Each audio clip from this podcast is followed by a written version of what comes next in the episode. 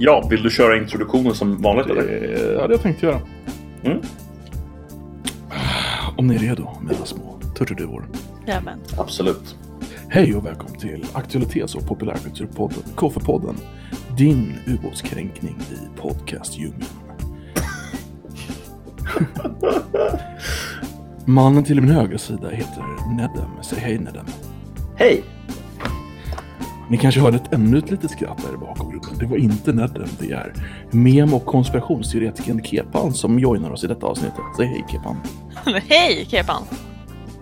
Så kan vi också säga. Min lilla fråga till dig är, varför är du här? Eh, Jag är här för att jag har ett särintresse som är konspirationsteorier och jag försöker tro på alla samtidigt. Du försöker tro på alla samtidigt. Jag försöker göra det, men de krockar ofta så det blir svårt. Hur ter sig din vardag när du tror på allt? Eh, Mycket nervositet, mycket ducka bakom hörn, väldigt mycket passa sig för svarta bilar. Eh, Men förutom det så det är lugnt. Jag går inte ut så mycket. Så. Nej, det gör du rätt i. Eh, idag ska vi prata om en ganska stor Reddit-konspiration eh, som jag personligen faktiskt ändå väljer att tro på ganska mycket.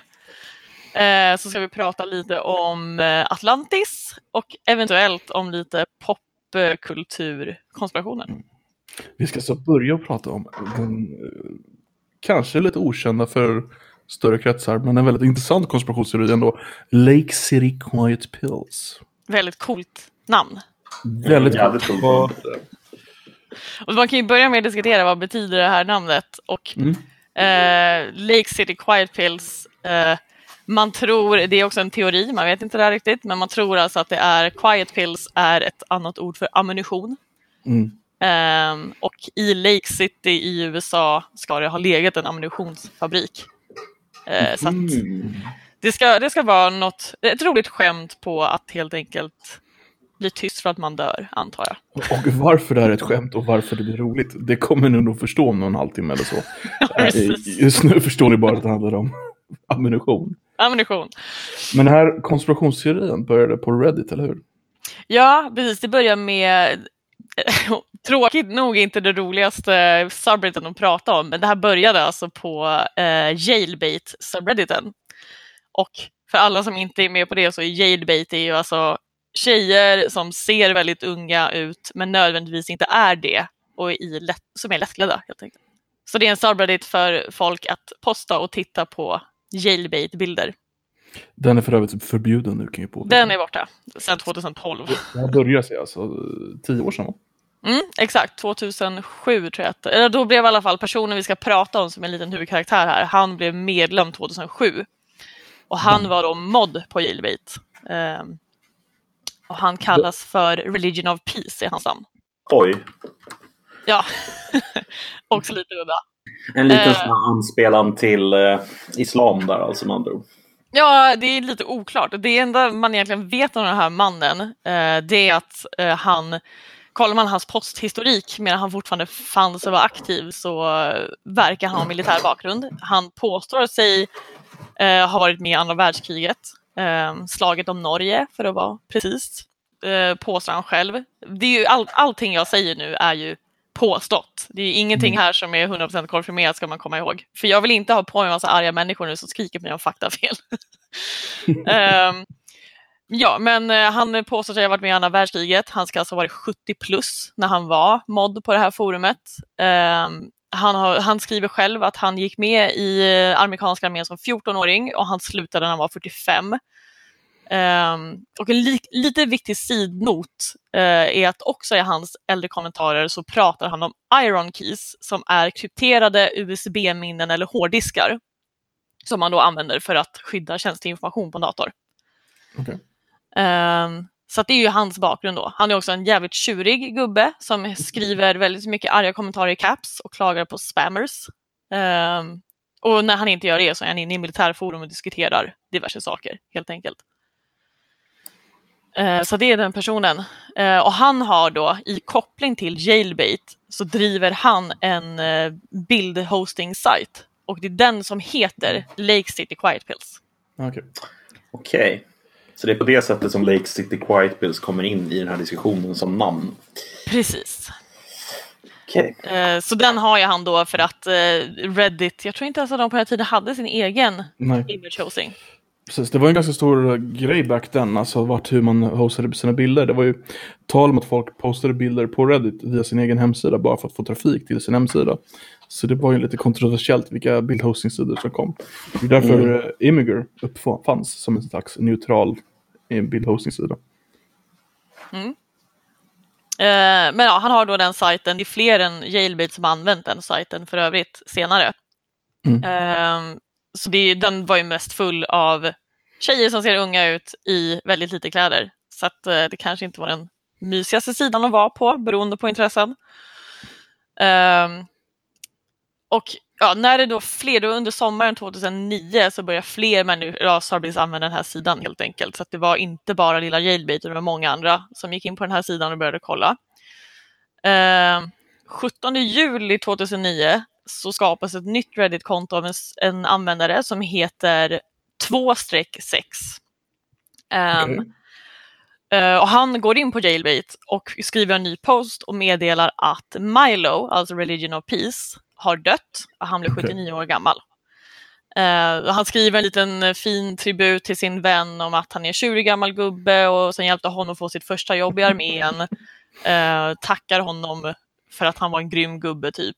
Eh, Och han gör det alltså på på Jailbait-forumet. Jailbait, precis. Där postar han in det. För tydligen så var Jailbait liksom öppen på Milos dator när de hittade honom död i sitt hem. Så han typ, Oj, oj, oj. ja, han var själv inte en Reddit-användare. Så han bara, okej, det här verkar ju vara någonting som gubben pysslar med. Så att jag säger hej då åt honom. Eh, han svarar på några av kommentarerna i, eh, i den här posten. Eh, bland annat så blir han förbannad på folk som påstår att det är ett fake-konto och att Milo inte alls är en gammal militär och sådana grejer. Eh, och sen la han även, det är också en lite märklig grej, men han lägger in en kommentar som är då koordinater på Google Maps där han skriver att här har Milos aska blivit spridd. Vad är det för Okej. koordinater? Eh, Jag har inte de här faktiskt. Eh, Jag kan möjligen leta fram dem och så kan vi länka det sen till de som är intresserade. Men det ligger alltså ett typ köpcentrum där så att eh, Okej. det är lite oklart Okej. varför Vart man någonstans i USA är det då? Alltså, vet du det det? Nej, det vet jag faktiskt inte. Okej. Just den detaljen har inte jag så bra koll på. Nej, men det går ganska snabbt att hitta om man kikar upp det. Yes. Men då, det intressanta som händer nu är ju att eh, eftersom att det är fler och fler som börjar använda, för hosting-sajten ligger kvar även om Milo är borta, Okej. eh, är att folk börjar hitta meddelanden. Om man högerklickar på en hemsida kan man ju klicka på inspect code bland annat, eh, eller view page source. Eh, jag, fair warning bara att jag kommer använda jättemycket svengelska hela den här podden. Jag vet att eh, någon har klagat på det förut som har lyssnat och jag säger bara hemskt ledsen, men nu blir det så. Deal with it, säger jag. Exakt så. Ehm, men då har man alltså börjat kika i source-koden och eh, hittat märkliga grejer som ser ut att vara annonser. Alltså annonser för då militärt säkerhetsarbete eller hitman. Eh, och ett Så- meddelande kan låta till exempel så här. Eh, immediate need 8 to 10 Chinese Korean. Fluent Korean dialect accent details after contact. 12 week half pay sequester on refusal. Och det låter som ett sjukt lingo men eh, tydligen så ska det här också vara väldigt mycket militärt språk. Mm. Eh, har man varit med i amerikanska flottan så vet man exakt vad det mesta här betyder. Och det ligger alltså flera sådana här poster i den här sidan. Wow. Ehm, väldigt mycket. Upptäcker man nya under tiden eller är det statiskt? Ja, det kommer, det kommer upp fler, ett litet tag i alla fall. Eh, Men eh, jag kommer tillbaka till det senare. Men det finns till exempel Need Formed Group 8 to 10 Single Up eh, Delivery Bonus Gentlemen's Agreement Insurance Immediate Need. Det är ju väldigt oklart vad man egentligen vill ha här men ehm, ja, Mm. det låter inte jättebra. Ehm, så efter då när Milo har eh, dött och man har meddelat hans död. Det här är alltså, eh, ännu i tidslinjen har man inte upptäckt de här meddelandena. Men de, det är viktigt att vi vet att de ligger på den här sidan. Eh, för i ett meddelande på den här sidan så så står det också ett meddelande som att det är till typ alla som eventuellt är intresserade av de här annonserna eh, får veta då att Milo har dött. Eh, Oj. så det står I am sorry to tell you that old Milo died yesterday. He went quiet and calm, not like we all figured. I gave you that fat manu cat of his to the little girl next door. No services or nothing, you know Milo. I'm tasking I'm taking his ashes back to where his farm was, close to it anyway. Uh, there's a small there's a mall where his place was. Oj. Eh, och så står det, so hoist a few for the old man. Remember what he said, keep with the man who's got your back. Eh, och man vet att det är samma person som har postat det här som också har postat hans, eh, om hans död på Reddit, den här eh, 2-6. Hur vet man det? För att han stavar skitdåligt. och det är exakt samma stavfel i alla poster. Ah, Okej.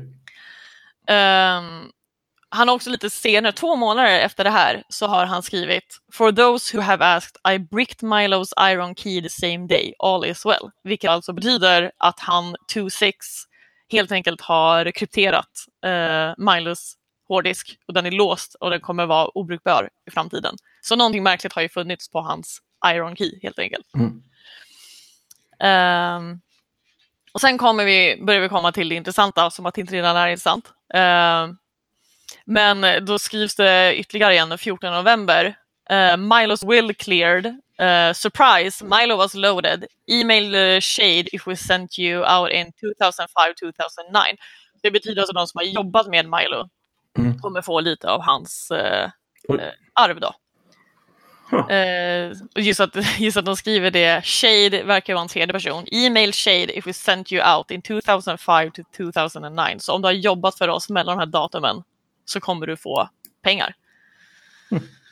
Um, och sen kommer i januari 2010, um, ehm, ungefär ett halvår då efter att han har dött, så skriver han Happy New Year everyone. We're having a birthday party for the old man on the 19th. Party starts at 1500 at the usual. Send your RSVP to Shade. FYI, we're booking a room for three days for anyone coming from out of the area and overnight for locals. Um, så här ska de alltså boka hotell någonstans, verkar det som. Alla som vill vara inblandade i det här. Ehm, och det är nu det börjar bli riktigt intressant. Okej. Ehm, för det kommer upp angående då eh, den här bokningen så har de skrivit We got 38 rooms in the Marriott on 46. Shade has the key cards for locals. Uh, give your travel name to the desk and that's it. No ID needed since we're covering the bill. Keep the room service under 500. Okay. The phones there are not secure. Uh, bus from the hotel leaves at thir- uh, ja, 13.30. Car service uh, vouchers for return trip when you're ready to crash. Do not DUI. Do not DUI. Do not DUI, väldigt viktigt. Jaha. Ehm, eh, och det här är alltså nu, de här grejerna kan man matcha in, för efter det här meddelandet blir det tyst i några veckor. Det kommer inte några fler annonser, inga, inget, inget mer händer i den här source-koden. Okej. Men det som däremot händer innan nästa meddelande kommer upp är att Hamas-ledaren Mahmoud al-Mabou blir lönnmördad i Dubai. Mm. Och om man kikar på det här meddelandet så börjar folk fundera om kan det här, ha, kan det här vara en liksom uppsamlingsannons för att organisera sig för det här lönnmordet? Någon har kommenterat till exempel att 38 rum på ett hotell låter ju lite väl mycket. Eh, och varför kommenterar de att the phones there are not secure? Varför är det viktigt att telefonerna inte är säkra? Ehm, och sen do not DUI, som sagt. Varför ska man inte göra det? Kanske för att man behöver fly snabbt och det är dumt att vara packad om man ska sticka till flygplatsen efter ett mord. Blev han, blev han, eh, vart någonstans var han blev mördad sa du? I Dubai? I Dubai, på ett hotell. ehm, på, I sitt hotellrum helt enkelt. Han blev först elchockad och sen kvävd med en kudde. Mm. Och man trodde alltså först att det var en naturlig död när man hittade honom. Men efter eh, obduktionen så insåg man att nej, men han har blivit mördad. Alltså, är, det Eh. här samma, är det här samma person som det finns bildbevis, alltså det vill säga filmbevis på när det kommer folk klädda till tennisspelare? Ja, exakt det är det. Så att man har ju sett att det kommer en massa agenter som tar sig in i hans rum. Och man har räknat att det är mellan 18 och 28 agenter ungefär. Som interagerar med varandra och tar sig runt i Dubai och på hotellet. De landar i Dubai samma dag och åker hem samma dag. Och alla har falska pass och sticker ut till olika platser i Europa. Och man har inte kunnat identifiera en enda av de här personerna. Men varför, varför kopplar man det här till Legacy Require Spels? Var, finns det någon koppling? Alltså, vad är kopplingen? Dels är kopplingen att nästan omedelbart efter det här lönnmordet, eller ganska snabbt efter, så kommer det upp då Here's the final for the party. Det är alltså ett glapp i de här annonspostningarna på den här sidan som är precis innan och sen efter mordet. Eh, vilket, det är ju en ganska lös koppling förstås, men det gjorde att folk började bli ganska intresserade av det här. Eh, men det är liksom, here's the final for the party och det är liksom höga summor och det är förmodligen siffror som betyder någonting helt annat och, in, och är liksom inte alls pengar som ska samlas in. Um, så det finns liksom, det står till exempel att det är 2840 dollar för med supplies. Uh, varför man nu skulle behöva så mycket med supplies för ett hejdå-party för någon som har dött. uh, och det, han har skrivit liksom you, you all did Dutch Milo proud. Uh, det, är liksom, det är väldigt mycket som låter som att de snackar om att allt det här ni har gjort. Det finns en limo bill, en bar bill, en car bill, en food bill, misk tips, misk ex, eh, ex, vad, heter, vad heter det? expenses och med supplies. Uh, och det är alldeles för höga summor för att det ska kunna rimligen vara ett hotell i USA. Liksom. Mm. Uh, och sen har ju de uh, vanliga annonserna börjat komma igång igen efter det här. Uh, och det är lite koder där som folk faktiskt inte vet vad det betyder. Till exempel W slash W. Många tror att det är wet work, alltså det kommer bli blodigt. Mm. Mm. men det är inte heller helt hundra att det är det som det betyder. Och det var också de här, det var i och med de här posterna om, som kom upp efter lönnmordet som folk grävde fram det här och hittade det och började liksom undersöka och fundera på varför finns det typ militärannonser i den här koden. Mm. Och det var någon som postade om det på Reddit och skrev inte det här sjukt intressant och då krypterades sidan nästan direkt så fort det kom ut. Oj. Ehm, och nu är sidan nedstängd för alltid. När, när var det den här posten kom ut? Vet du det? Och när stängdes sidan ner? Alltså pratar vi liksom långt efter den här killen var död? Eller, Nej, det alltså... var alltså våren 2010. Det var typ två månader efter. Okej, okej. Fattar, fattar. För, för att jag, en, en sak som jag undrar över. Alltså, det har ju spekulerats väldigt mycket i att det skulle vara Mossad som ligger bakom just det här Mm. mordet. Eh, har, tar de upp det någonting i relation till konspirationsteorin? Liksom? Jo, men det gör man Eh. också. Det tas upp väldigt mycket med att flera kan vara inblandade och eh, det är ju någon som också har sagt, jag kommer inte ihåg vem det var nu, men det är ju någon eh, higher up official som har sagt typ det här är rena James Bond-fantasier. Typ. Eh, Mhm. Men eh, alltså det, det, det känns som att någon, det ligger någonting i liksom, det här. Det känns som att det klaffar lite för bra. Det är för stor mängd människor. Om du jämför med de andra annonserna på sidan som söker en till två personer och det här är helt Ja. plötsligt ett megagäng och det liksom Mm. blir tyst och sen kommer det igång igen efter lönnmordet. Det, kan, det, är förmodligen, det är förmodligen inte ihopkopplat, men det kan vara. Och det är det som är så jäkla intressant med det. För det är, Ja. eftersom att sidan också stängs ner så snabbt efter att folk börjar notera det här. Varför skulle man göra det om det inte var liksom, intressant på riktigt? Om det bara är blaj, då hade det lika gärna kunnat ligga kvar. Då hade ju ingen brytt sig. Alltså min första tanke är så här, men varför, varför överhuvudtaget ha det i klartext på sidan från början? Men samtidigt så, alltså det kanske är så att det är massa olika, Um, alltså det, det här meddelandet, alltså den här liksom annonsen för en potentiell likvidering eller vad man skulle säga, olika uppdrag kanske inte alltid nödvändigtvis är så hemlig eller så känslig som just den här var. Utan det kanske Nej, är... precis. Det är inte ens, det är inte ens säkert att alla de här är liksom olagliga på något sätt. Det kan ju lika gärna bara vara någon som söker säkerhetspersonal. Typ jag vill ha skyddsvakter med mig när jag ska någonstans. Eh, Så det Ja. kanske inte alltid finns anledning att gömma det. Men sen var det säkert någon som inte är jättetekniskt kunnig som tyckte att gömma det mellan HTML-rader i en source code är tillräckligt Mm. mycket liksom, säkerhet. Mm. Mm. Det låg ändå gömt ganska länge innan någon faktiskt hittade det. Ja, alltså det är förutsättningen för att någon ska hitta det är ju verkligen att någon går in och klickar på view source. Och varför ska de göra det? Alltså, På en bild hos sin sajt med lättklädda brudar. Ja, alltså, Vad förväntar man sig att hitta liksom? Ja, uppenbarligen så händer det ju, men alltså. Ja. Det är, jag tycker det är Ehm. sjukt intressant för det men det är många som säger it's all a hoax, men det känns också som att det är för lätt på något sätt. Som, för hela, allting som övertalar mig varenda gång är ändå alltid, men varför stängde sidan ner då när man börjar upptäcka det? Men vad, kan, kan du så här, om, om, vi, om vi recappar, liksom, vad skulle du säga är den, den mest liksom, övertygande delen? Det är att de stänger ner sidan efteråt, tycker du? Eller det liksom... och sen så även om man kollar på Milos bakgrund i början. Alltså att om man, om man tror på att han var en riktig person och att han faktiskt har en militär bakgrund och att den här 2-6 skriver att men han hjälpte mig få mitt militära jobb. Alltså det verkar vara stort fokus på det militära i det. Mm. Eh, som ändå jag tycker är ganska låter rimligt någonstans i det orimliga. Mm. Nej men alltså jag, jag bara så försöker liksom Känner ni till, eh, känner ni till konceptet med eh, eh, eh, Nu kommer jag inte på ordet bara för det. UVB76. Vad fan är det det är för något? Number station. Number station, tack. Ja, men det vet jag. Ja. Ja, alltså för de som inte vet kan jag nämna då bara att en number station det är ju helt enkelt en, en, eh, en signal som går ut på en, från en, ett stort liksom radiotorn Mm. som skickar ut på någon frekvens då och det här används ju inom spionvärlden för att man ska kunna skicka meddelanden eh, så att vem som helst som har koden kan ta emot dem. Liksom. Det är sådana här engångskoder.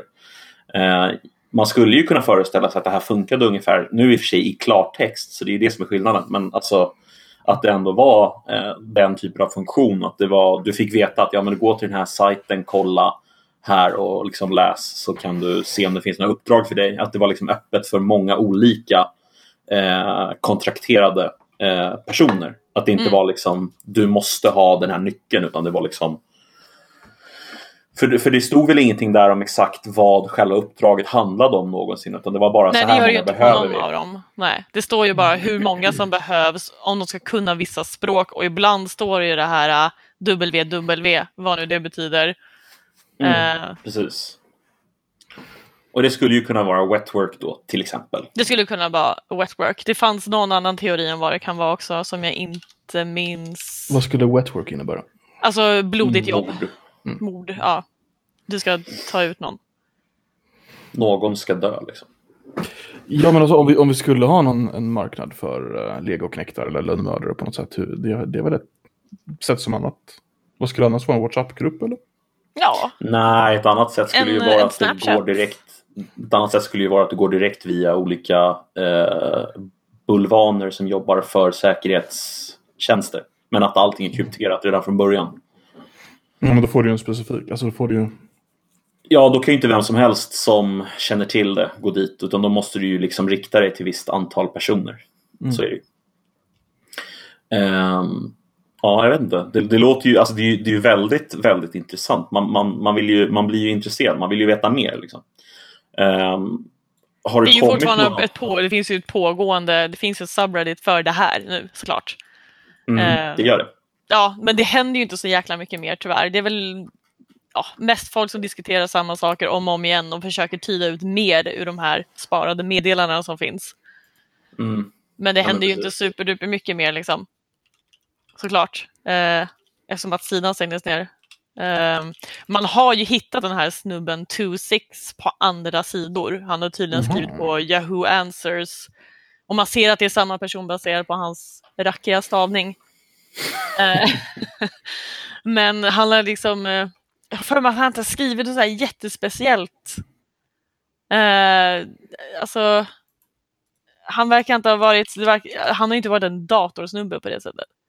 Nej. Det är som på Yahoo Answers, där var han intresserad av eh, DIY-projekt och lite crafts, står inte exakt vad. Ehm, han har pysslat lite med ZBrush som är ett, ett digitalt skulpteringsverktyg. Ehm, och Dig som fanns innan Reddit va? Ja. Ja.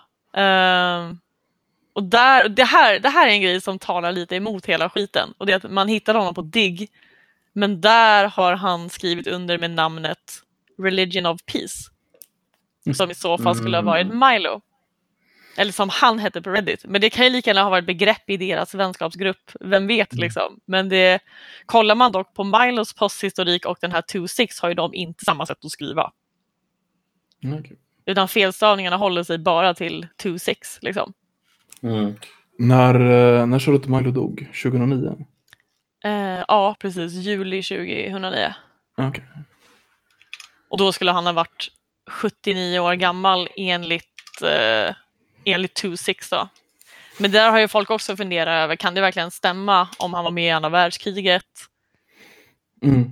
Ja, Det, påminner, eh, det påminner mig lite om den här franska uh, legoknekten eh, Bob Denard, om du vet vem det var. Mm. Han dog dock lite innan, men han, han, var, han var ju något 70-80 där när han dog. Och en legoknekt hela livet. Ja, Men det är ganska vanligt. Det, nej men det är på riktigt. Det är ganska, jag tycker inte det är så mycket sidospår. Alltså det är ganska vanligt med äldre legoknektar som agerar någon slags liksom ska man kalla det för eh, samordnare när de Mm. liksom är klara med sin, med sin eh, karriär så att säga. En liten Eh, mördarpappa. som aktiva. Ja men typ. Alltså det finns, jag, jag läste nyligen en bok som handlade om eh, ehm, den handlade om eh, Special Activities Division, alltså den delen av CIA som har varit den delen som utför, liksom, inte lönnmord nödvändigtvis, men alltså utför operationer på marken. Och en av de personerna som var involverad med den gruppen, eh, som alltså då är knuten till amerikanska liksom, intelligensverksamhet, eh, han är alltså aktiv ända fram tills han är nästan 80 år gammal. Ehm, och det är ju precis samma typ av roll. Alltså han har ju liksom alltså, varit administrativ mot slutet, inte aktiv som en operatör utan han har varit med liksom på ett hörn. det är väl en värld som det är väldigt svårt att lämna liksom, kan jag tänka mig. Ja, det är väl det. Ja, skyddet liksom från att vara aktiv på något sätt för att överleva mig. Ja, alltså sen så Eller så tror är jag det också... sjukt tråkigt att skaffa ett kontorsjobb när man har mördat folk på beställning. Exakt, exakt. Jag tror det mycket handlar om det också. Så det är så här, har du någon gång jobbat med det här, då tror jag att det är väldigt, väldigt svårt att gå tillbaka till alltså, någon normal, normalitet. Liksom. Det, är, Mm. Det är sant. det är nog jävligt intressant eh, jobb, alltså om man, om man är lagd åt det hållet.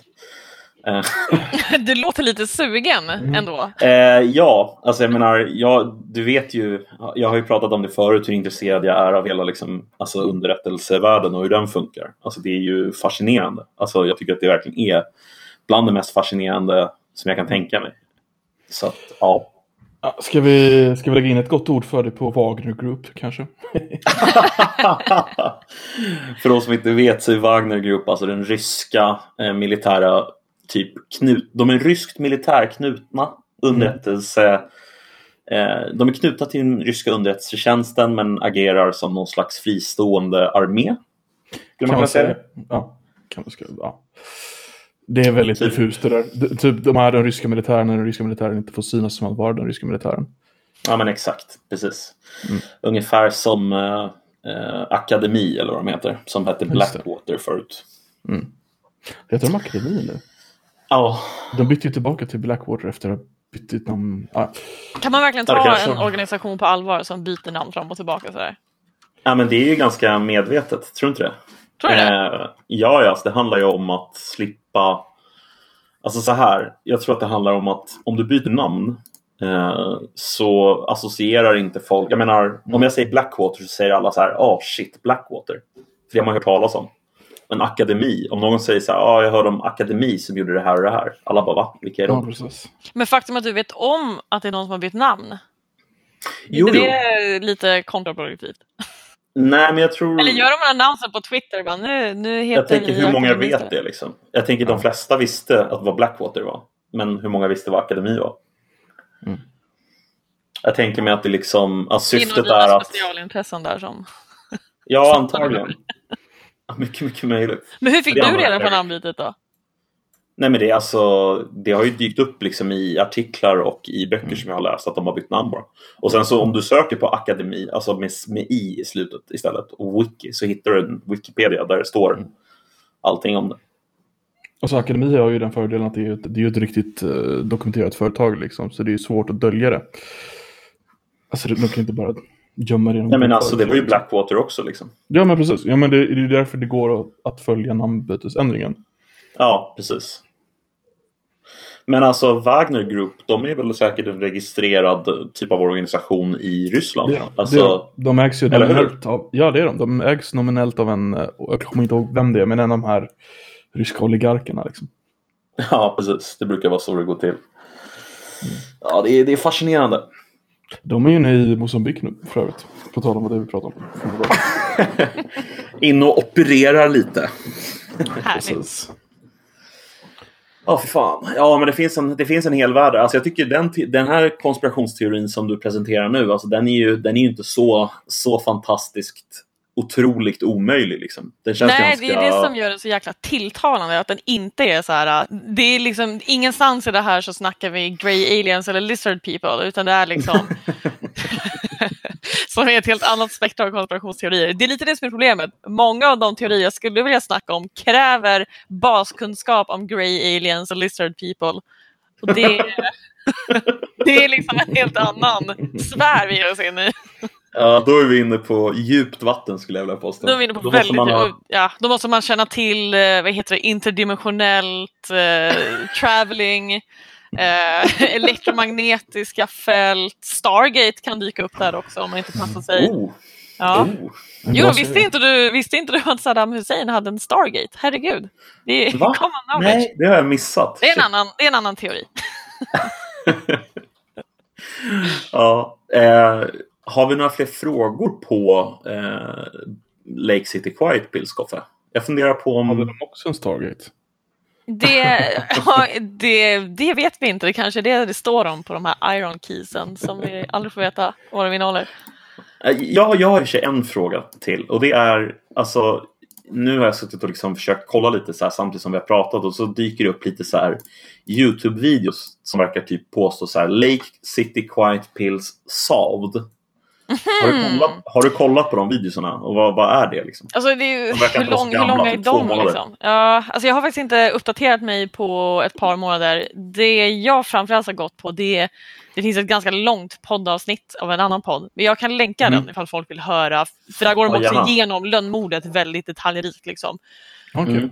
Um, som det var det som gav, fick upp ögonen för mig för det här. Jag, jag lyssnade på det hade så här, du vet, skippat den i listan på den podden jättelänge. Så hade jag inga avsnitt kvar. Mm. Men jag lyssnade väl på det då och så blev jag så här, vad fan har jag inte lyssnat på det här för? Det är ju skitroligt. Mm. Uh, så jag kan länka den i alla fall. För den är väldigt innehållsrik och bra. Ja, det låter bra. Det låter jag har faktiskt en fråga till. Finns det någon annan event i världen som är länkat till uh, Lake City Quipes Pills? Eller är det bara det här mordet på det är bara det, den stora grejen. Annars är det ju så små saker som det annonseras efter. Så att det finns ju liksom inget som, som okay. vi märker antagligen. Gott att veta liksom. Nej, det, mm. det är ju möjligt att liksom mordet på Anna Lind är med där, men det kanske är lite svårt att pinpointa med knapphändiga informationen. Ja, då ska vi gå över på nästa spännande konspiration. Och eh, innan vi börjar så skulle jag vilja be dig lyssnare att du öppnar din webbläsare på Google Maps. Och så zoomar du ut, ut, ut, ut. Och sen så hittar du Mauritanien nere på Afrikas västra kust. Och där ser du huvudstaden Nushakut. Och istället för att vara i Nushakut så åker du 600 kilometer nordöst. Och där hittar du Richat-strukturen som Keppan kommer att prata mer om. Du ser alltså tre stora ringar mitt ute i öknen. Varsågod, Keppan. Ja, tack. uh, bara för att lägga till också, sätt igång Satellite, för annars ser du ingenting. Ja, just det. ja, den här då. Till att börja med vill jag säga, hur, vet, hur är det inte mer allmän kännedom att den här mm. grejen existerar? För den är oavs- väldigt stor. Precis, oavsett om det här är, för hela teorin är ju då att det här skulle vara eh, kvarlämningar av Atlantis. Och vad är Atlantis? Det är ju den här staden som sägs ha försvunnit ner i havet. Eh, som finns i flera olika kulturer vad jag vet. Och det var väl... Första benämningen är Platon faktiskt. Precis, jag skulle säga. det är Platon som skrev om den första gången. Och det ska ju vara någon superduper stad och alla hade det svingött där ungefär. Um, och då, ni som tittar på den här nu, det är, det är väldigt identiskt med beskrivningen av vad Atlantis ska ha varit. Alltså en stad byggd i liksom en stor cirkel och med murar och eh, kvarter som går inåt mot den mitten. Um, och det, det ser väldigt mycket ut som att det skulle kunna ha varit det. Och Atlantis sägs ha sjunkit i havet. Och tittar man på det här så ser ni ju spår i sanden som ser väldigt mycket ut som att det är vattenrinningar. Mm. Eh, och samma sak om du zoomar ut ganska långt så ser du att det går som ett stort sandsjok genom hela öknen mot havet som också ser ut som att det har runnit mm. utåt. Och då ska alltså teorin vara att det här har varit Atlantis och det har kommit någon sorts enorm flashflood som har svept allt det här med sig och då utplånat Atlantis på vägen. Mm. Um, och det här är egentligen det är ganska tacksamt för de som påstår att det här är Atlantis, för det är inte så jäkla lätt att ta sig till den här och undersöka. Uh, dels för att det är mitt ute i öknen, det är ganska onajs. Uh, man blir varm och törstig. Jag har hört också lite olika om det här. Det är svårt att säga om det här stämmer eller inte, men mm. någon, någon har påstått att det dessutom ska finnas giftiga gaser kring just det här området. Att det är en mark som är alltså, rent mm. farlig. Uh, och så kan man lägga på det lite också att de här småstäderna i närheten är dessutom sjukt fientliga. Alltså det, det, du vill inte vara där som turist. Uh, du kommer förmodligen bli mördad, rånad mm. i den ordningen. ja, vi, vi pratade ju förra veckan om Mosambik, eller om äh, landet. Mauritanien. Ja, det, det, är ett av världens sista slavländer. Liksom. Det är ju väldigt o, ogästvänligt land att vara i helt enkelt. det kan man lugnt säga. Ja, så att ta sig dit för att eh, göra lite efterforskning på egen hand, det är liksom inte rekommenderat. Eh, men eh, det jag har läst och hört om den här i alla fall, att de som har lyckats ta sig dit, för det finns ju ändå, alltså om du, man zoomar in så ligger det små byggnader runt omkring mm. den här. Och man ska ju alltså då ha hittat eh, krukskärvor bland annat, mm. som tyder på att någon ska ha levt här någon gång. Eh, jag vet inte hur väldaterade de här är. Men vad gör de där? Hur har de hamnat där? Det kan ju lika gärna bara varit efter en fyllig kväll från närliggande städer. Vem vet? Eh, men den är jäkligt intressant ehm, på det sättet. Men det tråkiga är att om man intresserar sig för det här på riktigt och tänker det här måste ju vara Atlantis, det finns inget, det finns inget annat alternativ. Om du googlar på Richard Structure Atlantis, det första du får upp är en, en, eh, en jättefin och väl utformad artikel som heter No, Atlantis has not been discovered in North Africa. Vilket är lite av en bummer. Men jag vill ändå någonstans i hjärtat tro på den här för att jag blir också lite, varför har jag aldrig sett den här? Som sagt, så enorm som den är och om den är nu inte är Atlantis, det är ändå ett otroligt naturfenomen. Hur har det formats? Var kommer det ifrån? Mm. Varför känner jag inte till den? Är det någon som gömmer den ifrån mig? Till exempel lizard people. men, men... Dessa jävla lizard people alltså. De är överallt. Överallt. Två grejer som jag hittade i min eh, efterforskning om det här som jag tycker talar ganska starkt. Det är att dels det finns en uh, sötvatten uh, gruva, eller vad man ska säga, mitt i, i, mitten av hela grejen. En stor sötvattenfontän. Mm. Och runt om är allting saltvatten. Det, och det är till och med så mycket saltvatten att man, man har hittat valben, alltså hela valskelett ute här i, i, i öknen. Liksom. Ja. Det är ju långt ifrån från vattnet egentligen. Det är ganska långt. Antingen så är det liksom längdhopps-VM-mästaren eh, mm. I val-VM då såklart. Ja, precis. 600 kilometer bara. Precis. Eller så har du ju uppenbarligen svept förbi mm. en jäkla massa vatten. Koffe, vart har du hittat den här, den här informationen då? För jag sitter och kollar nu på Wikipedia och jag hittar ingenting om det.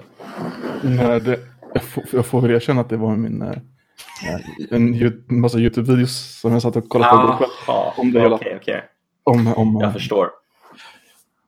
Men just valbenen i Afrika kan du hitta på, på Google då, faktiskt om du söker Ancient Whale Bones och Mauritania och sånt där. Vad står det här? Wild shock metamorphism has initially been reported as being present in rocks. Vad fan är shock metamorphism för någonting? Jag måste kolla bara, vänta. Okej, okay, det här är intressant. Shock metamorphism or impact metamorphism describes the effect of shockwave related deformation and heating during impact events. Um, det måste alltså vara från valen då vi snackar om som hoppar längdhopp. Ja, precis. Samma som i uh, Liftarens guide till galaxen. ja, det, ja, det var ja. väl där den backen.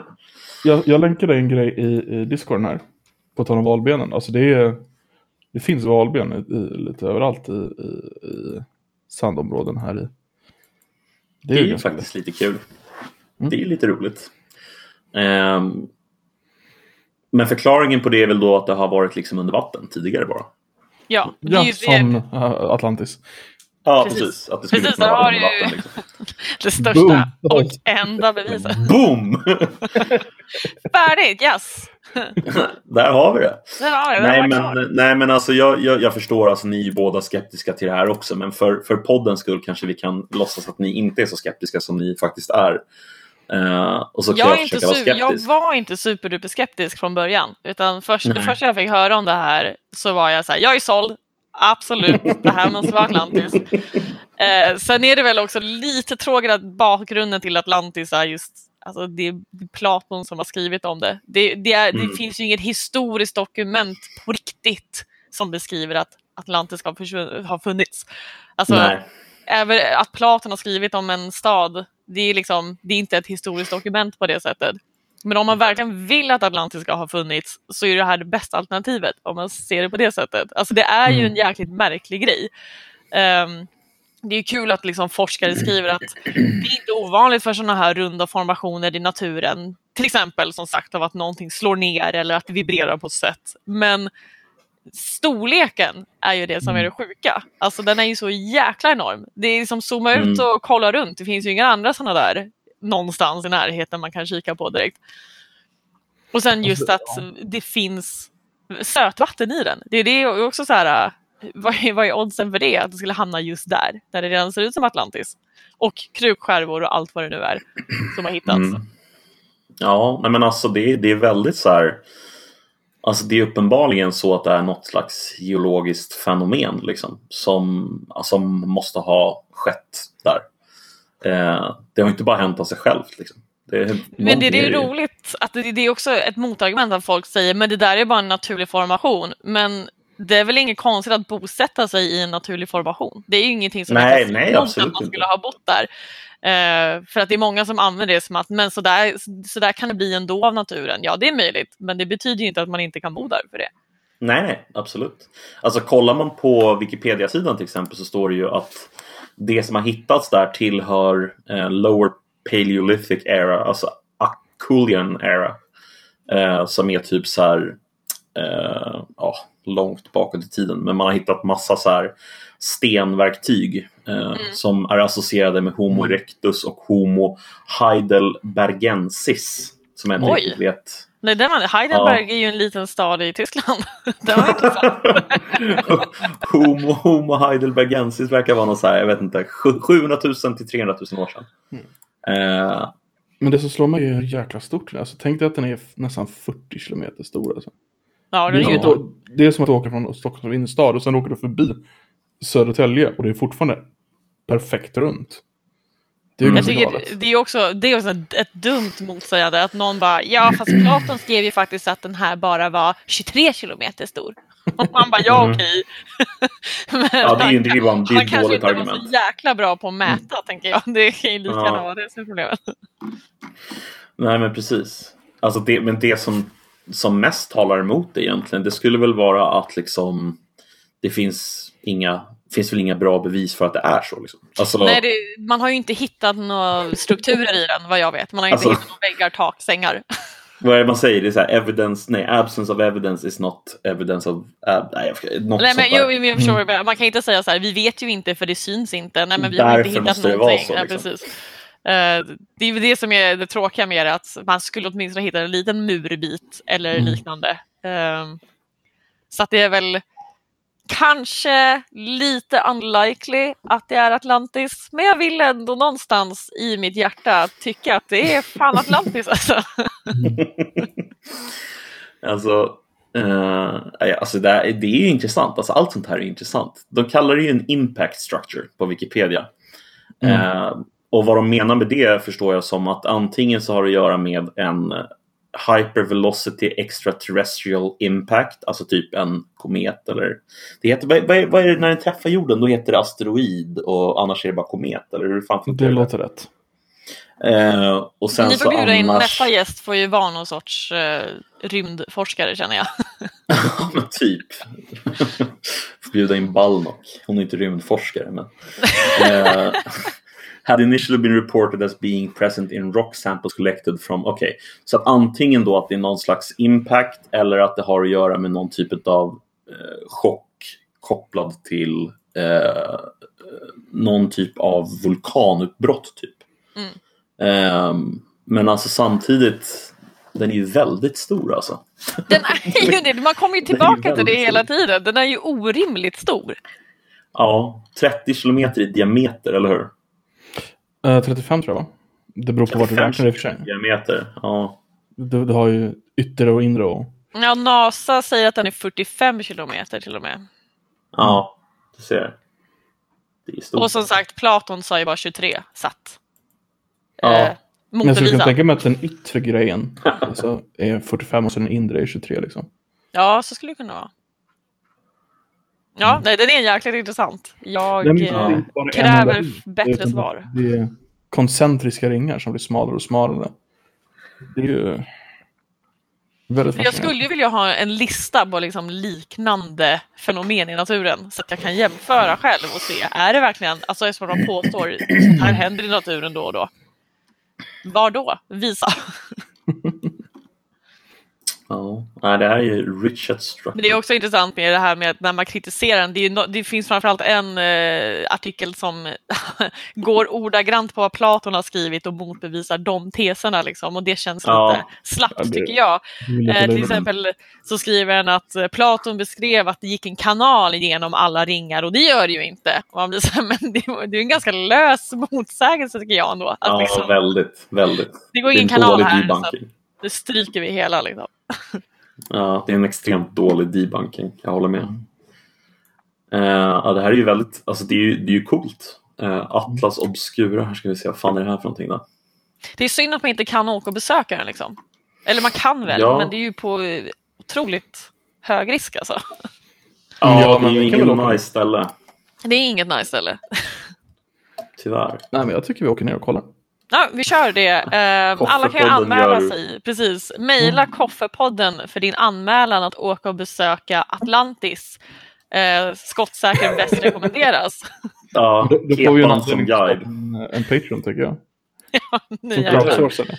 nu åker vi till Eye of Desire. Vi kan, vet du vad vi kan göra i samma resa ifall vi vill fortsätta lite på konspirationsspåret? Då kan vi även åka till the edge of the world eftersom att jorden är ju platt. Ja, just det, det är klart. Det Och är gör Som den att vi åker ner till uh, Sydpolen och sen bara går till vi Precis. hittar slutet. Det, är ju, det, är ändå, det känns ändå som en bra grej. Vi börjar med Atlantis, sen drar vi till vä- världs ände helt enkelt och knackar på och ser om isjättarna är sugna på att snacka lite. S- Såg ni det avsnittet av uh, Joe Rogan när Alex Jones var med? Det senaste gången. Ehm, nej, jag, jag har sett lite av det. Ja, men då hade de en MMA-kille med också som är plattjordare. Mm. Och Alex Jones blev så sur så han erbjöd den här uh, Fat Earth-killen en miljon dollar om han reste till... Vad sa han då? då? Han bara nej, jag har inte tid. Oj, oj. Nej, han, har inte, en, tid- han har eh, inte tid att framstå som en idiot. Det är det som är... Nej, till, till, och med Alex Jones liksom är sån mot den, då är det kul. Alltså jag, är Eh, lite, ja. jag vågar inte riktigt eh, bjuda in Alex Jones i mitt liv för jag är rädd att jag kommer anamma samma tänk och bli galen jag med. Alltså, har ni, har ni sett den här YouTube-kanalen Jubilee? Eh, där, där de bjuder in folk som har olika åsikter om någonting. Alltså typ fyra personer från varje sida. Och sen så får de diskutera det tillsammans. Ja, men inte sett det, men det låter intressant. Du får gärna länka. Ja, jag kan fixa den till, till beskrivningen sen. Där, Mm. där bjuder de i alla fall in eh, några som då tror på eh, Flat Earth. Mm. Och sen så fyra stycken vetenskapsmän eh, då, eh, kvinnor. Som, eh, Jag gillar som att de diskutera aldrig någonsin går hand i hand. Det är liksom antingen flat earth eller vetenskapsman. Du är fan inte båda. Nej, du är fan inte båda alltså. Och det är så jävla frustrerande att lyssna på deras diskussion. Den är typ 30 minuter lång. Och det är så här, alltså argumenten som de kör med. Alltså det, ni vet, man sitter och känner bara så här, men alltså. Ja, ni, ni hör ju liksom att jag har satt handen i, i, alltså handen i ansiktet. Ni vet så här, Picard. Men det påminner mig om eh, den här debatten mellan var det Bill Nye och någon, en vetenskapsman som var superkristen. Nu kommer inte jag ihåg vad han hette. Det här sändes ju i USA för ett par år sedan. Eh, och de skulle då bråka om mer eller mindre hur gammal är jorden. Ken Ham. Ja, den ena snubben Ja. är ju Bibeln har rätt, jorden är bara 4000 år gammal eller vad det är. Alltså, så här, ja, eh, och när till och med när Bill Nye bara tappade, för han är superpedagogisk annars, men när han tappade fullkomligt och bara säger det finns träd som är äldre än vad du tror jorden är. Det är så jävla talande för hur trött han är på den här snubben. Och bara släng alltså, bort det är den här tragiskt. fucking bibeln. Det är faktiskt tragiskt på riktigt. Alltså det, det, det är meningslöst ens att ha den diskussionen egentligen. Alltså Ja, med den personen. Det är ju det, för han kommer, Ja. inte, han kommer liksom inte bara släppa sin tro helt plötsligt. Nej, och, och, och jag tycker att du sätter fingret på det centrala där. Tro. Ordet tro är ju liksom centralt i hela grejen. Alltså det blir ju en tro handlar ju om just tro, inte om någonting annat. Liksom. Eh, handlar inte om bevis, liksom. eh, skulle jag vilja påstå. Eh, så att, det, Han menar ju ja. också att Bibeln är ju ett, ett bevis på att, Ja, religion, precis. eller på, på, att, på att kristendomen har rätt. Eftersom att Ja, den är ju ett vetenskapligt dokument, säger han. Inte det, är, det är nedskriven historia. Liksom. Ja. Nej, den, den är intressant. Det är väldigt, Ja, det är väldigt kul att se frustrationen komma över Bill Nye. Det är... Ja, jag tror att vi alla har Ja, varit men där det är gång. ju extremt frustrerande. Alltså, jag har ju haft sådana här diskussioner oavsett om det handlar om religion eller om det här som jag sa innan vi började podden här så berättade jag att jag hade en kompis som jag hade en diskussion med angående det här med 5G. Mm. Eh, och att 5G skulle vara farligt och då försökte jag förklara det här med joniserande strålning. Att det är inte joniserande strålning. Och därför är det inte farligt. Men det, det, är liksom, det, det gick inte hem liksom. Det, det, det är som att förklara för en vägg. Men har ni sett, Ja. eh, vad heter den? Be Behind the Curve på Netflix. Ja, ja. Flat Earth-dokumentären, ja. Att Ja, de, sett de, där, har, där har de ju faktiskt en före detta NASA-anställd. Med på, det är ju alltså en före detta NASA-anställd som har blivit flat earther. Eh, Mm. Varför han har blivit det förklarar man inte, men det är ju det är som det. Han fick nål åka upp i rymden. Precis, han bara, det måste vara för att han är platt och de inte vill att jag ska se det. Typ. Men han är ju ändå, han är ju påläst och vet ju hur man testar om jorden är rund. Han har ett sånt här enormt gyroskop som man ställer på marken och om jorden är rund så ska den ju röra sig vad det nu är, 16 grader på ett dygn. Jag kommer inte ihåg exakt. Och den gör ju det. Och ändå så säger de, hmm, vi måste ha testat på fel sätt. Mm. Det är liksom, man vill ju bara banka huvudet i en betongvägg för att du bevisade ju själv nu att jorden är rund. Du kan själv läsa av maskinen, du vet vad det innebär och ändå så säger du att maskinen har fel. Ja, nej, det är, det är tragiskt. Alltså det är, det är, och läskigt på något sätt. Och om någon som Apropå- lyssnar är flat earther så fucking come at me. Alltså. Ja, faktiskt. faktiskt. En intressant sak jag läste här nu. Eh, det här ögat som vi pratade om i Mauritanien. Tydligen så funkade den väldigt länge som ett eh, geografiskt liksom, märke för tidiga astronauter när de passerade över Sahara för att veta var de befann sig någonstans. Eh, Ja, exakt, titta efter Atlantis. Så. så att, eh, ja, men jag bara tänker på alltså, angående storleken på strukturen. exakt. Alltså, Om den är någon så enorm. perspektiv. så att liksom, ja men eh, om du är uppe i rymden, kolla efter den där enorma grejen. Ja, då vet du vad det är. Liksom. Ja, Okej, ja, det, är, det är bra size. Yeah. Eh, om, om jag ska försöka att inte vara så skeptisk, Fensigun. Så känner ni till, eh, känner ni till eh, den här eh, utgrävningen som finns i Turkiet? Har- Ögödakis Kepi eller vad heter?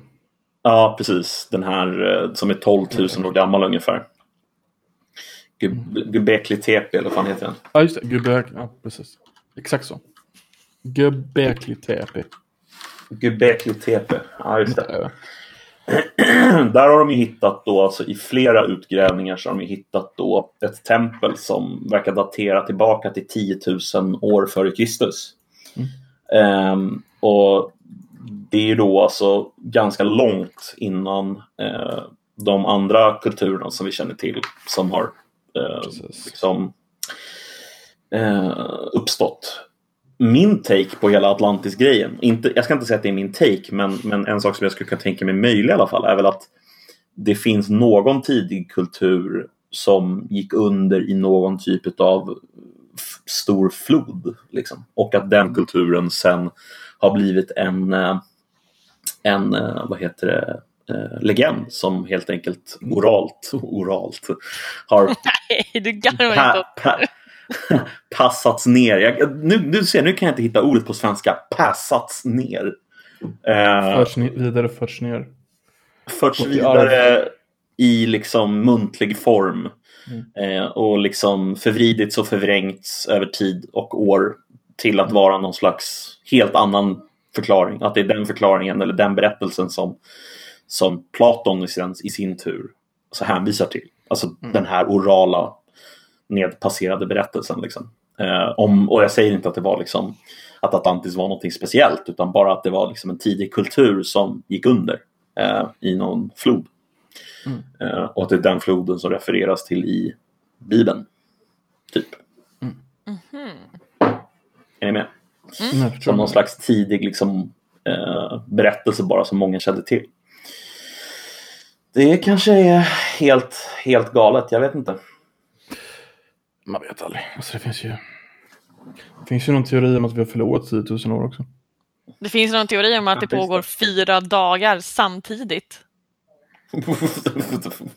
Den får man förklara. Jag jag är själv inte, den är så himla komplicerad och konstig. Jag är inte inläst på den, men den heter Time Cube och det är alltså en snubbe som är typ filosof och någon sorts eh, PhD i något som har fått för sig att det pågår fyra dygn samtidigt och självklart så gömmer regeringen det för oss av någon anledning. Men, men, Och det finns, jag tror att det finns, hans hemsida heter typ timecube.com och den är, eh, det är vansinne. Det är stream of consciousness bara rakt igenom.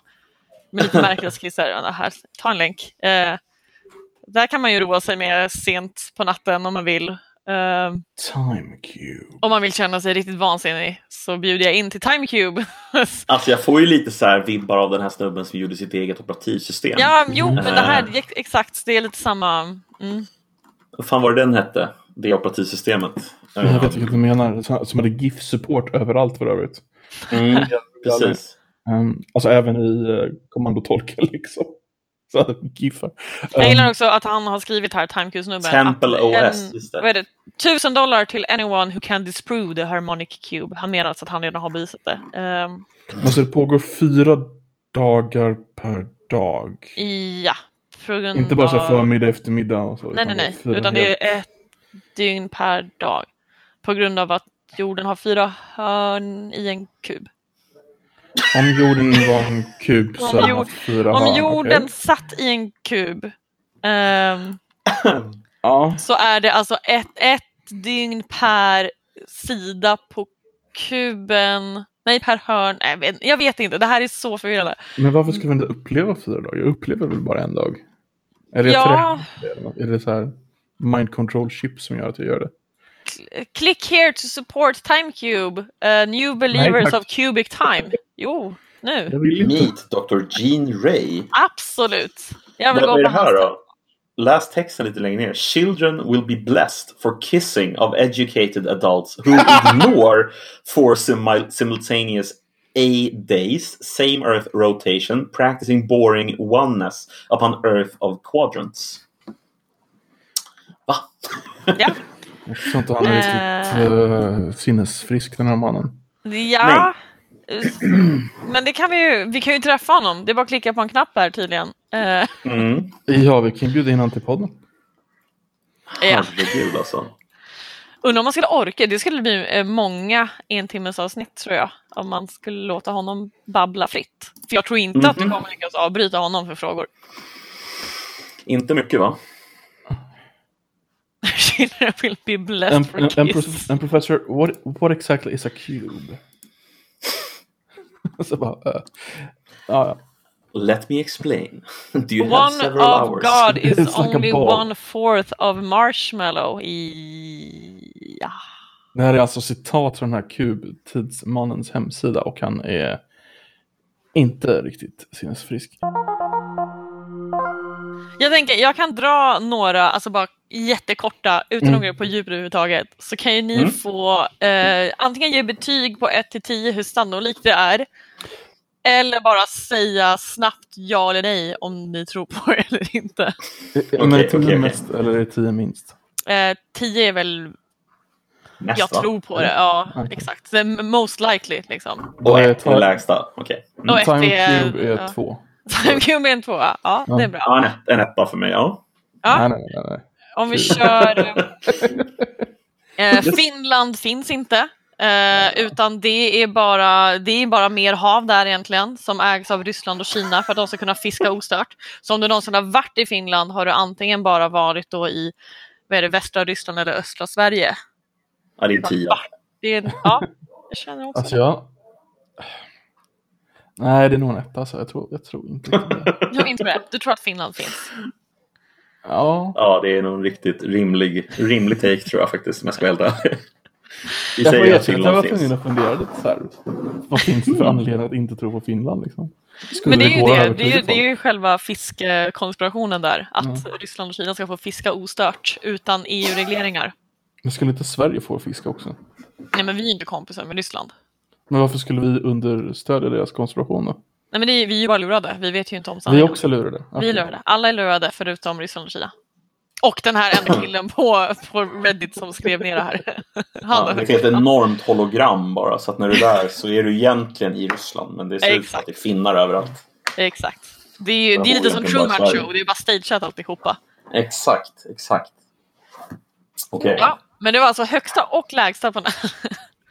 Ja, Jag tror jag ger en etta också faktiskt. Det är också. Ja. Mm. Eh, Den här är lite utdaterad nu, men eh, Stephen Hawking dog egentligen eh, för länge sedan. Men han har blivit styrd av sin dator. Så att det har varit hans dator som har eh, styrt eh, rullstolen och pratat åt honom. Och forskat åt honom. Sen han dog. Alltså det är ju sjukt bra jävla konspirationsteori, eh, faktiskt. Eh, Alltså jag skulle kunna Till- tänka mig att, att det hade varit jävligt guldläge egentligen om man, om man dog och så bara för att testa hur bra en AI man kan göra liksom. Stephen Hawking. Så vi kan övertyga folk. Han trycker bara på autopilotknappen och så, och så får det rulla på. Ja men alltså, ja, bättre tillfälle liksom. Ja. Ja. Är det nog en, är det nog en fyra alltså? Ja, Aj, men, jag- men jag nu ger när han verkligen är död, när han verkligen är död, var, var det bara Ja, att men- man liksom, okej, testandet är klart, så nu. Ja men nu har vi AI överallt liksom. Vi har Ja. AI i telefon. Det är... Ni, ni känner till ehm, Large Hadron Collider? Large Large. Hadron Collide. Hardon, Hardon Collider? Nej, hej, hej det, är en annan. Det är en annan. Ja, ja att, eh, ja, att, att Large... Slush. Sitt inte och fnissa. Eh, att Large Hadron Collider, partik, partikelacceleratorn i CERN, ska vara någon sorts portal antingen till helvetet eller för att åkalla en egyptisk gud. Vilken Ja. gud skulle det vara?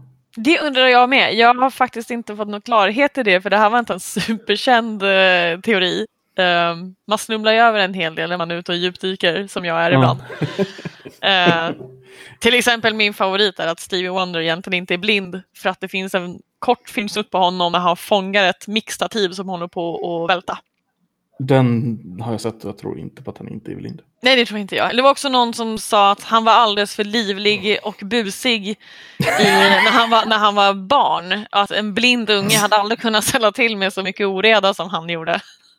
Ja, det låter ju långsökt alltså att det skulle vara på det sättet. Framförallt, vad skulle han vinna på att låtsas vara blind?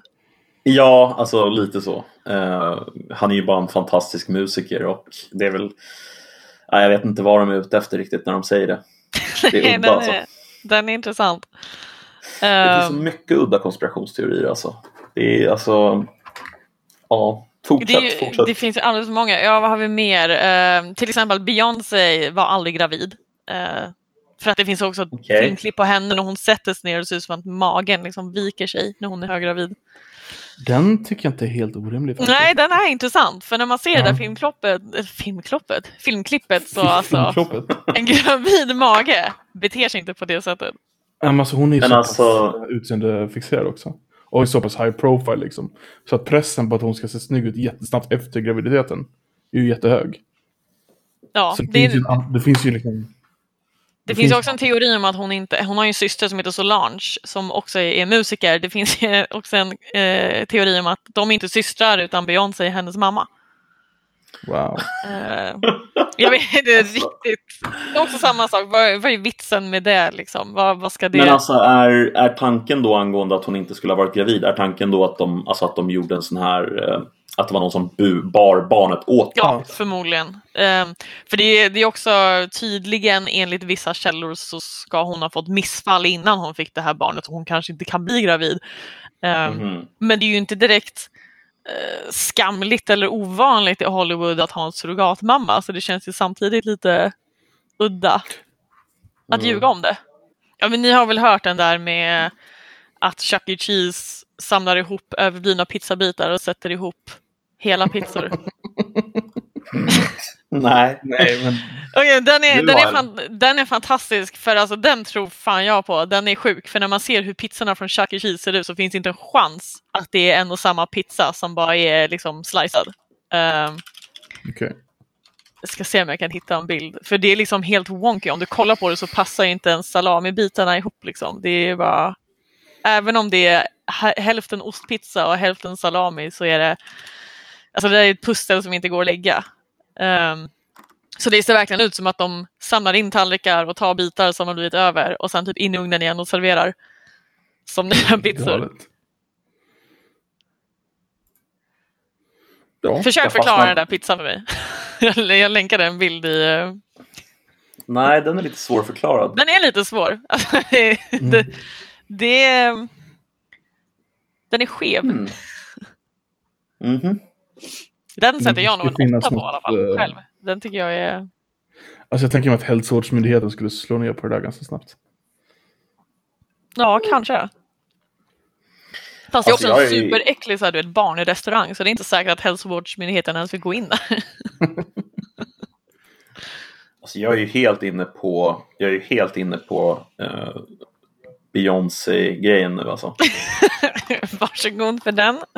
Tack, tack. Jag behövde det tydligen. Ehm, Det finns ju också jättemånga, eh, flera kändisar som drabbas av konspirationen. Den här kändisen dog i ung ålder och ersatt av en kopia. Mm. Eh, till exempel eh, Miley Cyrus och Avril Lavigne är två av dem. ja, Miley Cyrus är ju då, eh, efter Hannah Montana så dog hon och det är därför Hannah Montana lades ner och därför hon blev helt galen. Eh, det enda förklaringen måste vara att hon är utblitt. Eh, Ja, men det där är på riktigt typ ett avsnitt av Black Mirror med Hannah Montana. ja, det, det är ju faktiskt sant. Men Det är ju jätteweird om det är en konspirationsteori om henne också. det var det ganska långt innan det avsnittet faktiskt. Eh, Åh, det var säkert så att hon var medveten om den teorin och så därför hon... det tror jag. det tror jag det, definitivt. där, det är ju fan lite credit till det avsnittet och till henne faktiskt. En annan teori är ju, är ju dock att anledningen till att Miley Cyrus flippade ur var att hon ville göra så mycket sjuka grejer som möjligt för att Disney skulle klippa hennes kontrakt som skulle slippa vara Hannah Montana något mer. Och den eh, känns ju mer trolig. Mm, men den tror jag på. Alltså att hon ville ha en, en ny image liksom. Att det var helt fejkat liksom. Det, Ja. det tror jag absolut. Ja, Eh, jag tänkte bara så här. Eh, alltså jag, jag, jag fastnade lite på det här med eh, Beyoncé men sen så råkade jag bort, jag, jag klickade bort massa länkar nu och sen så kom jag till en länk som jag har uppe här med Lake City Quiet Pills. Eh, där någon har samlat alla de här grejerna som stod på sidan. Mm. Ehm, och det här dock, den här grejen, det står så här. We got 38 rooms in the Marriott on 46. Shade has the key cards for locals. For locals? Vad menar de med locals? Liksom? ja, de som redan bor i Dubai möjligen. Ja, Eller de alltså, som kommer från samma region från, eh, som han själv möjligen. Eller hur? Alltså, nu, ja, fan vad konstigt. Det är Give your travel name Give travel travel name. What is travel name? desk. Ja, ditt, ditt potentiellt då din pseudonym liksom. Ja. And that's it. No ID needed since we're covering the bill. Keep the room service under 500. Alltså det här är ju liksom... Ja, det är intressant i alla fall. Det låter inte så mycket som en partyinbjudan tycker jag. Nej, inte riktigt va? Ehm. ja, jag vet inte. Så det är så här, vem, vem sitter på ett så här hemligt agentuppdrag bara i några timmar och bara äh, fan jag tar lite room service. Eller hur? Håll Eh. under 500. Alltså om de sitter där och väntar. Alltså de kan ju sitta där och vänta typ kanske en vecka. Alltså, de visste kanske inte exakt när den här killen skulle komma. Ja, men det, var ju det, de, det, det man vet är ju att alla de här agenterna landade och åkte iväg igen Okej. samma dag. Det Ja, har man då- faktiskt kunnat spåra. Ja men då är det inte orimligt att de sitter och äter där. Att de... Ta en liten skaldjursplatå. Ja men alltså du måste ju äta någon gång. Jo, jo, det är väl sant. Ja för att går de därifrån till en restaurang liksom så missar de ju chansen. Tänker jag. det är aldrig snopet. Ja, men alltså, så, alltså angående såna här alltså, lönnmord så verkar det handla om att alltså, hela tiden veta exakt var personen kommer befinna sig. Alltså, det är liksom den största delen av ett lönnmord, är att veta var personen kommer befinna sig. För att alltså, allt annat kan du anordna, men du kan inte liksom anordna var personen ska befinna sig. Så den informationen är liksom ja, central. Liksom. Ehm, Ofta är det väl vänta på en plats som jag förstått det liksom. Ja, precis. Alltså under förutsättning att, eller, eller stämma träff med en person för att säkerställa att personen kommer vara där. Liksom. Eh, under false pretenses. Liksom. Eh, verkar vara en sån här klassisk maffiametod i alla fall, inom maffian. När de begår lönnmord. Eh, så att, ja, jag vet inte. Mycket intressant. Mycket intressant. Mm, absolut, absolut. Eh, Kepan är våran residenta konspirationsteoretiker. Jag läser all skit som ni slipper. Ja, precis. precis. Jag måste ändå säga att eh, en av mina favoritkonspirationer jag har hört på länge, som är en så kallad low stake conspiracy, det vill säga det är lite skitsamma om den är sant eller inte. Eh, som eh, en annan av våra Swedit-anhängare berättar för mig var att Lypsyl är med flit runda för att de ska rulla iväg så du behöver köpa fler. Den är en fet tia! Ja, den är fan bra alltså. Speciellt eftersom de gör ju det också, de rullar iväg. De rullar iväg. När, så, var, varenda gång man flyttar så hittar man så här 12-13 Lypsyl under byråer och soffar och allt vad det är. Men är det inte lite så här också att Lypsyl är utformat på ett sånt sätt så att när du väl har börjat använda det så kan Mm, du inte sluta använda det? Precis som en nässpray. Exakt samma. What? Nässpray? Nässpray, Mm. vanligt traditionellt nässpray. Så, medan du är täppt i näsan så hjälper det absolut. Mm. Men problemet är att du använder det för att det är längre än sju dagar i sträck så blir slemhinnorna svullna så du upplever att du fortfarande är täppt i näsan fast du egentligen inte är det. mm. Då fortsätter du använda då- nässprayen för att dämpa den här svullnaden då. Men du, den, den kommer ju Ja, men tillbaka. fan, det där är ju ett missbruk. Det är klart att du kan missbruka allting. Ja, jo, jo. Fan? Anled- Om de Anledningen... missbrukar någonting så blir det dåligt. Ja. Nej, men alltså, du det är ju, det är ju, anledningen är ju för, just på grund av att vad heter det, det blir uppsvullnat. Så det känns ju som att du aldrig blir, du blir aldrig frisk. Liksom, känns det som.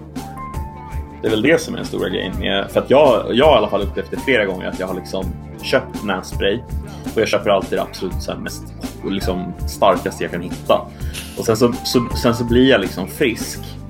Men det är fortfarande täppt i näsan och då måste jag sluta med, med nässprayen och sen så blir det bra. Liksom. Eh. Därför rekommenderar husmorskepan eh, saltlösning istället om man behöver använda nässpray. Så slipper man den där svullnaden. Ja, det där har varit en podcast med Kepan, Koffe och Nedem om konspirationsteorier.